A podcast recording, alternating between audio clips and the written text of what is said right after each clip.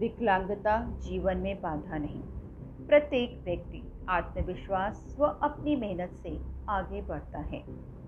मनुष्य के रास्ते में जब कभी मुसीबत, विपत्ति आ जाती है, तब अचानक अंधकार छा जाता है। लेकिन मनुष्य एक सामाजिक और बुद्धिमान प्राणी है।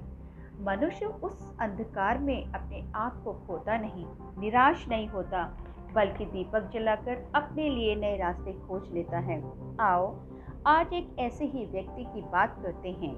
विकलांगता जिनके जीवन की बाधा नहीं बनी, क्योंकि उनके अंदर आत्मविश्वास कूट कूट कर भरा था।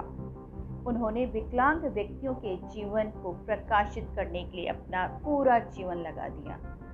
प्रतिकूल परिस्थितियों में धैर्य का साथ नहीं छोड़ा।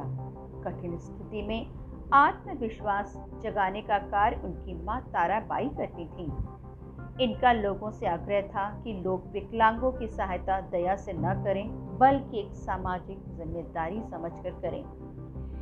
इनका नाम है नरहर शंकर सुधीर चुन्नरकर और इस पाठ का नाम है अंधेरे का दीपक सुधीर चुन्नरकर एक वर्ष के भी नहीं थे तो पोलियो के कारण उनके कमर के नीचे का भाग बेकार हो गया। सुधीर की माँ ताराबाई ने बेटे के जीवन में विकलांगता को अभिशाप नहीं बनने दिया। माँ ताराबाई पूरी निष्ठा व लगन के साथ सुधीर की प्रारंभिक शिक्षा से लेकर स्नातक शिक्षा तक उन्हें बाबा गाड़ी में लेकर जाती और आती थी। सुधीर की मेहनत, आत्मविश्वास और लगन के कारण उन्हें पुणे की राजा बहादुर मोतीलाल मिल में नौकरी मिल गई। परंतु उनका मन काम में नहीं लग रहा था। उनको लग रहा था, मैं तो अपने लिए काम कर रहा हूँ, लेकिन कितने ऐसे लोग हैं जिन्हें लोग बोझ समझते हैं। उनके लिए कुछ न करते हुए केवल अपने लिए जीना उन्हें अच्छा नहीं लगता था। बचपन में पढ़ी मैथिली शरण गुप्त की कविता की पंक्ति अक्सर उन्हें याद आती थी।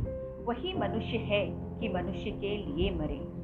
इसलिए उन्होंने अन्य विकलांगों के दर्द को समझते हुए उनकी सेवा के लिए नौकरी से त्याग पत्र दे दिया।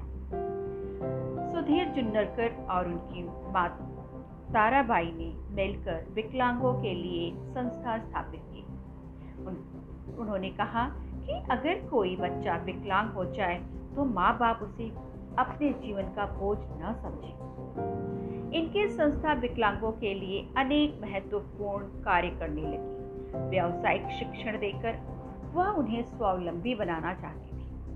सुधीर ने विकलांग विकलांगता को अभिशाप न मानकर उसे एक चुनौती के रूप में स्वीकार किया था। इनकी मृत्यु 23 जनवरी उन्नीस को हुई। इसके बाद राष्ट्रीय विकलांग संस्था ने स्वर्गीय एन एस जुन्नरकर स्मारक शिष्यवृत्ति की योजना घोषित की। सुधीर जैसे व्यक्तियों का जीवन एक दीपक की तरह है जो दूसरों को प्रकाश देकर यही कहता है कि मानव को बाधाओं से हार नहीं माननी चाहिए।